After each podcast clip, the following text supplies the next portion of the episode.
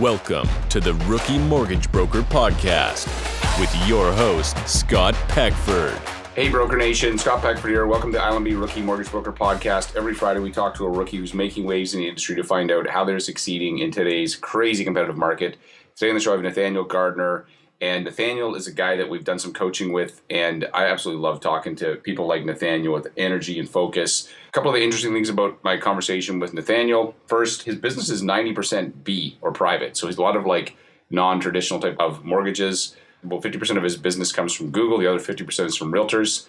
In his first year in the business, he did just under five million, and in this year already, he's funded 15 million. We even helped him hire an assistant in order to continue to grow. So I think you're going to enjoy this conversation with Nathaniel if you're a new mortgage broker and you're like, hey man, how do I get my business going like that? Go check out get10funded.com. We have a webinar there that you can check out where we show you how our brokerage can help you scale your business, just like Nathaniel. And I want to give a shout out to our title sponsor, so Finmo. So we, as a brokerage, when I looked around at the different platforms that were out there, I love Finmo because it was simple to use. It was great for the borrower, so great on their end. Easy for agents to use. You can literally get it set up in minutes and it's got lots of great features. Smart doc e-signing. It's connected to lender spotlight so you can basically search all the different lending products. It's a fantastic tool so check out finmo.ca and thanks again for checking out this episode. Hey nathaniel welcome to the show. Hey scott thanks. So tell me a little bit about yourself. How did you get here? How did you get into the mortgage space? Yeah i'm curious. Yeah, so I started off, I was born in Toronto. I grew up in the suburbs of Ajax, first generation Canadians with my parents. Played basketball growing up, went to Brock University, studied business finance. From business finance, I got introduced to, you know, financial planning, the financial planning industry, had a couple of rental properties at the time. And a financial planner sat me down. It's like, hey, like you talk a lot about mortgages. Like, why don't you just get your mortgage license? So I made the leap and I jumped into the mortgage business. This probably happened about two years ago now. So 2019 jumped in from financial planning into mortgage brokering. And so, what made you the interest in it? It was the real estate investments, the properties I was able to acquire. So when I was in university, I did co-op, and I was able to purchase my first rental property as a co-op student with the help of my brother. But I was only able to do that by going through the broker channel because my bank had rejected me at the time. So my first property was through a broker. And then after buying that first property, I graduated and bought three more properties all through the broker channel with the mortgage broker. So I was able to kind of see that side on a customer side. And so from there, I was like, okay, like, you know, you can really gain some wealth if you just are open to going through the broker channel or going to a broker. That initially showed me okay, like you know, you can really do a lot of things. What, what has that done to your net worth owning this real estate since you were like, how, how has that helped you? Quite significantly. So I, my first purchase was in 2016, right? So obviously yeah. I was able to ride that Good wave timing. that we continue. Exactly, great timing, and in a great area. So Niagara region was majority of the properties. So you know you're able to take the equity out and purchase more and so forth. So you know now I'm up to about 22 units. Right, 22 yeah. doors or 22. 22 uh, doors buildings. Yeah. Okay, dude, amazing. And so good for you. So you have this, and then we'll talk more about your mortgage, kind of what's going on that in a second. So did you start full time? How did that go? Did you start part time, or what was the process like there for you? I started part time. I was doing the financial planning more full time, and it wasn't until about early this year actually where I was able to help out a client and just the ability to create a solution for him as a spousal buyout and the appreciation that he gave me, I was just like, man, there's a lot of Canadians that are struggling. And I wasn't really getting that type of effect helping out clients on the financial planning standpoint. You know, they're opening up RSPs and their TFSAs and saving. But like now on the mortgage side, I'm able to do so much more. You know, I really felt like, okay, like, you know, we need to actually go full time with this. And so I did that about early this year, actually. So did you stop doing the financial planning? Is it something that you still have or what do you do with it? I'm curious. So the financial planning is just an added bonus to our clients. We also do the budgeting, you know, for new homeowners that typically are going to purchase a new home. We do offer a financial consultation for them. Whenever someone's purchasing a house, they typically find that okay, like I have a mortgage now, I have property tax, et cetera, et cetera. So they might feel like the you know money's being dwindled down. So a good financial plan and a little budget to put in place, that's just an added bonus that we give to our clients. Right. Okay. Makes sense. But your primary focus is the mortgages, helping people. hundred percent. And then you got some spin-off knowledge from that. So was there any point that you questioned that you should have like, was this the right choice or like that you were second guess yourself? No. So to get into the mortgage, no, there was never a hesitation or a doubt. However, I did doubt the ability to handle the workload. So as soon as I chose to go full time with mortgages, this was around April and May. At one point in time, I was probably doing about 10 files and I felt overwhelmed. Definitely, actually, overwhelmed, long days. And then that's exactly around the time that I saw 10 loans a month. And I figured, hey, if 10 loans a month, if they can do it, I can do it too. Right. You were doing it. You're like, hey, how do I do this easier? Exactly. Right. Okay. So what surprised you most about the mortgage business? What's been the biggest surprise for you? Probably two things are big biggest surprise. One is the lack of education awareness that Canadians have around their largest monthly payment. I think a lot of Canadians understand the difference between variable rates and fixed, and they also understand that low rates are better but I don't think they understand that they're sitting on a lot of equity that they don't need to be paying high interest debts. They can use the untapped equity to help their kids with down payments, etc. So there's just so many things that they have ability to do, but they're just not aware. The education is missing. The second piece is I didn't realize there's so much mortgage products out there, like tons of lenders. They all have different products. And when you're new in the industry, you're going to these like lender presentations, these bank presentations, and they're pitching their products and so forth. And it's like drinking water from a fire hose. Yeah, it's very difficult. I have found that until you actually have a file in your hand working on it, it's very hard for it to stick in your head. You can go to these things like all day long. At the end of the day, you're going to retain very small percentage. But as soon as you have a real client who is like, Nathaniel, are you going to get me this mortgage? You know, it's like all of a sudden, oh, it becomes real. You pay attention then. Would you? Hundred percent. Hundred percent. Yeah, definitely. You actually need a real client. You need a client file to say, okay, does this meet these ratios? Does this meet this? Is this the criteria? What's the requirements, income wise, etc. A hundred percent. You need an actual file to retain the information. Yeah, I've often thought like learning the underwriting side is kind of like trying to learn how to drive a car from a book. You got to be in the car. You got to be in the car, and then you can be like, oh, okay, now I can start to make sense of it. So you know, in the mortgage though, there's two main things that we talk about all the time. There's sales and then there's underwriting. Which was harder for you? Underwriting for sure. I equate sales to like education.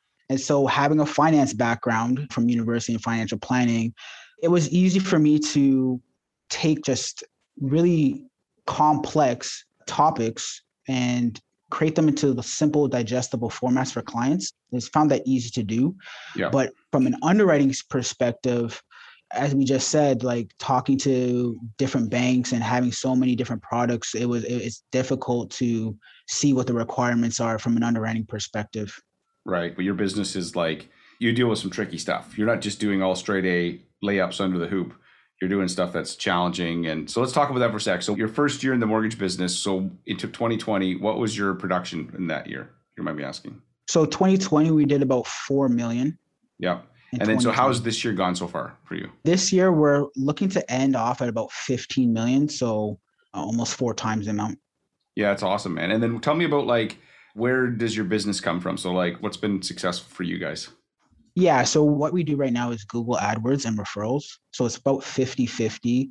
We attract the clients that your bank rejected you, so you're going to come to us that type of thing. So a lot of B deals, like B business.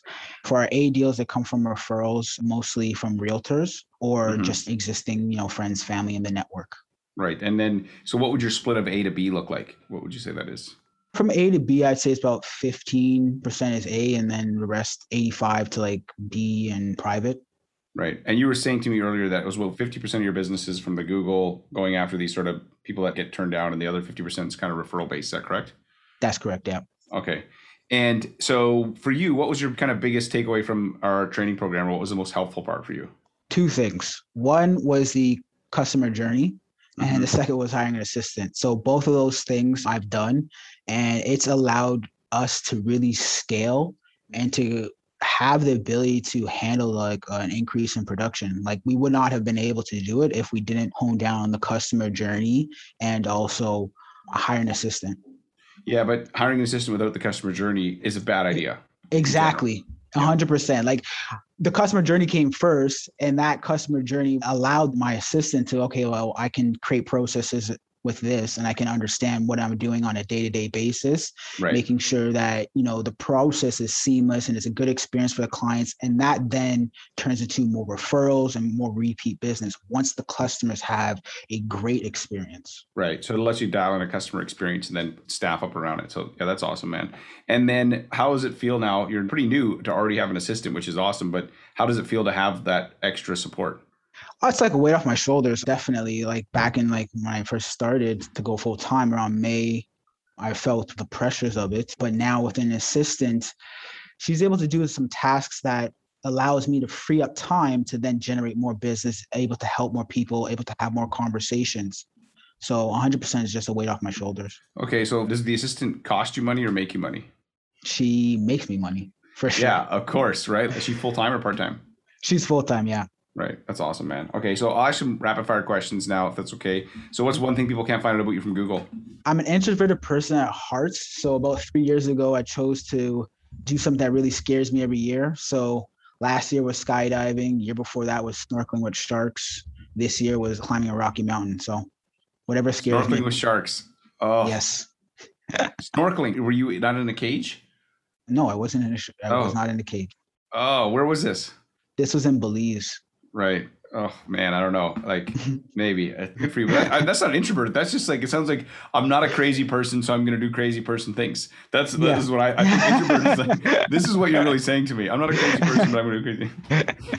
Sure. Yeah, that is correct. So, what's a movie everybody should watch at least once?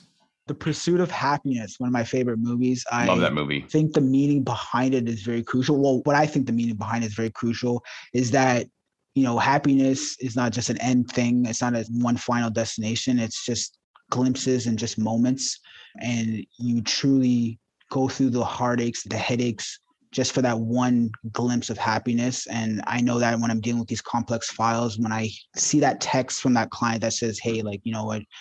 I appreciate everything that you've done for my family and so forth. Like that right there is That's why you do it. exactly Yeah, that's awesome. It's a great book too. If you ever read it, his story is really like it's crazy what he had to go through. Like the movie Actually, only touches him. Yeah, I actually haven't read the book, but I will do that. I read it. I was like, man, I was at points. I was like, wow. You think you have a tough life? Read his story. You'll be like, man, that's crazy. Okay, so what are some software programs that you use or digital tools to make your business run better? G Suite, Mailchimp, and DocuSign. Couldn't live without. Right. Yeah, that's awesome. And then, what's the best advice you received as a new mortgage broker? As a new mortgage broker, so actually this summer I chose to reach out to 35 brokers in Ontario for 2020 via LinkedIn, and just to see if you know they were to have a conversation. And the number one thing that they advised me was take care of the clients. Right. Yeah. Obsess with the clients. Yep. you know, I saw a clip from Bezos on TikTok. I try to stay off TikTok because I say it's the crack cocaine of social media. it's really like three hours. You want to waste three hours going there? Like, where the heck did that go? And I saw a clip of Jeff Bezos back when he was like, you know, young and brand new Amazon, and he's like, "We obsess about the client, not competition. Like, don't worry about this. Competition doesn't matter. It's like, what does your client need? Everything else falls in place. It's brilliant, man. Okay, so knowing what you know now, and if you were to start over again, what would you do different? I wouldn't waste money buying leads online, like, hey, 35 leads, buy this. I would not do that. I would focus more on marketing myself, marketing the business, and just further education on how I can best serve the client and designing the customer journey. Right. That's great stuff, man. So where can people find you online? So you can go to wiseequity.ca or also on Instagram, wise underscore equity. Yeah, those are the two main places that we Are we you on uh, TikTok yet?